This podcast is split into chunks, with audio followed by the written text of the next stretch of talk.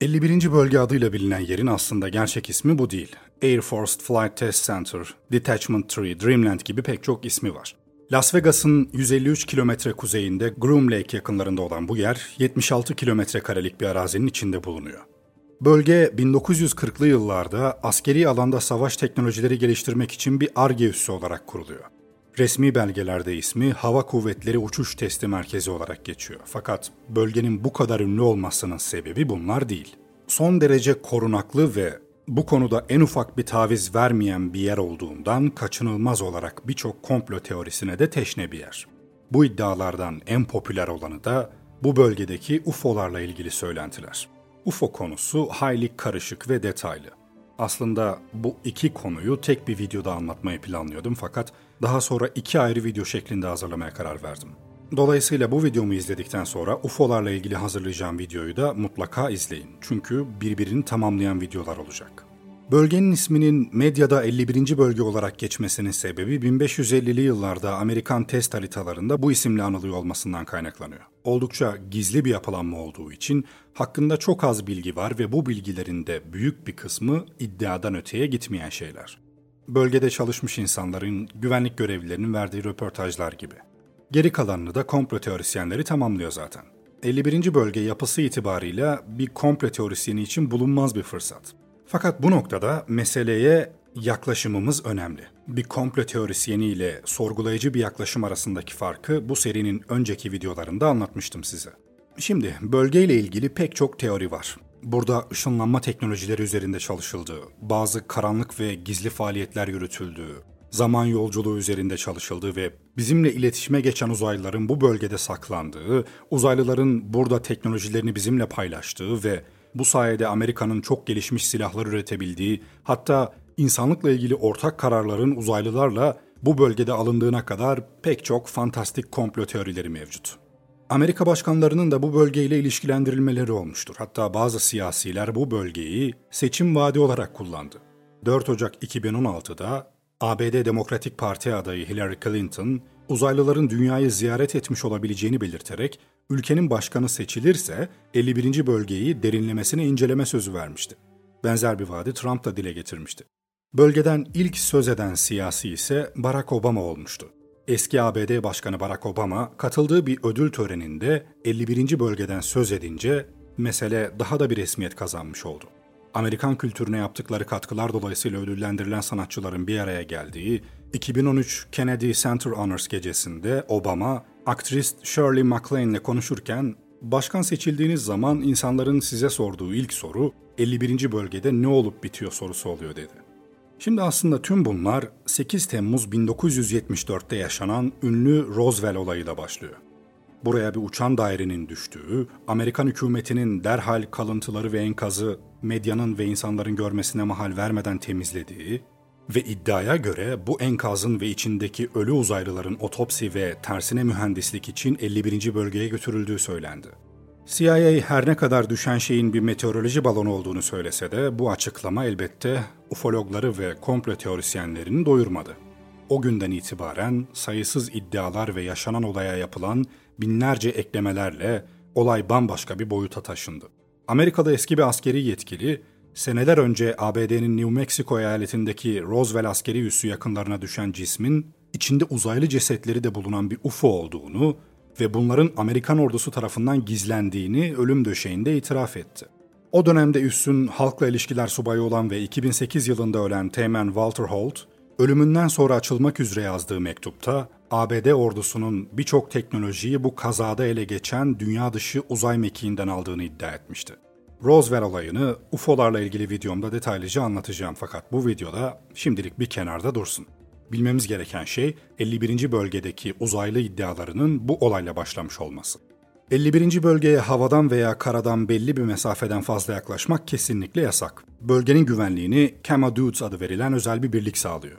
Tüm uyarılara rağmen ihlal devam ederse öldürme etkisi olan birimler mevcut. Bölgede plakasız araçlar devreye geziyor ve belli zamanlarda yine nereden kalktığı bilinmeyen plakasız kamyonlarla içeri malzeme taşınıyor. Şimdi böyle anlatınca zaten otomatikman komplo teorisi gibi oluyor. Olayın içine gizem katınca kaçınılmaz olarak bu algı oluşuyor.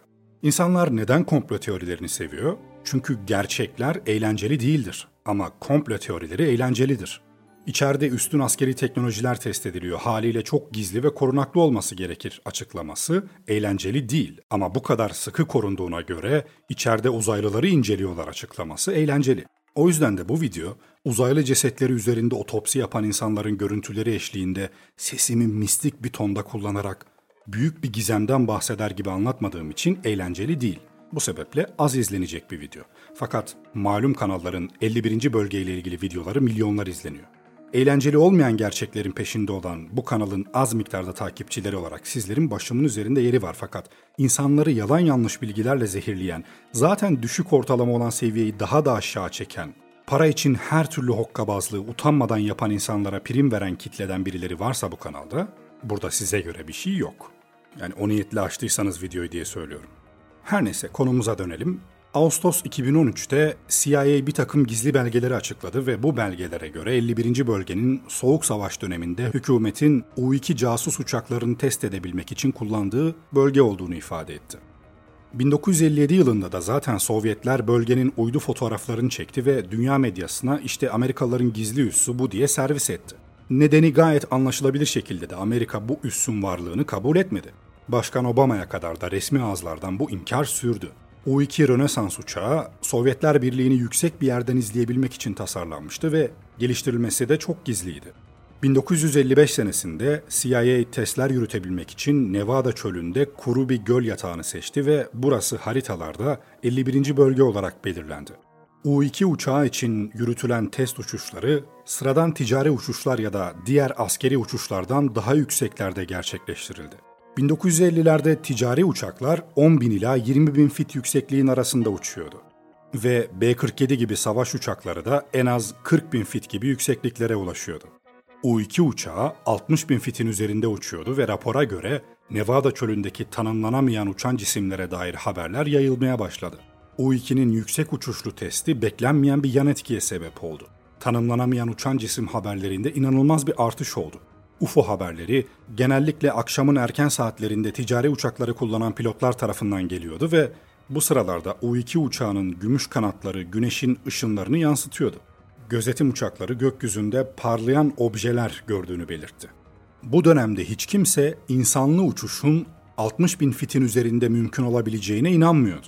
Bu yüzden hiç kimse gökyüzünde bu kadar yüksekte bulunan bir objeyi görmeyi beklemiyordu çok gizli tutulan U2 programının açığa çıkma endişesinin üstesinden gelebilmek için hava kuvvetleri görünen şeylerin doğal fenomenler olduğunu belirtti. Çünkü uçan şeylerin gerçekte U2 olduğunu biliyorlardı.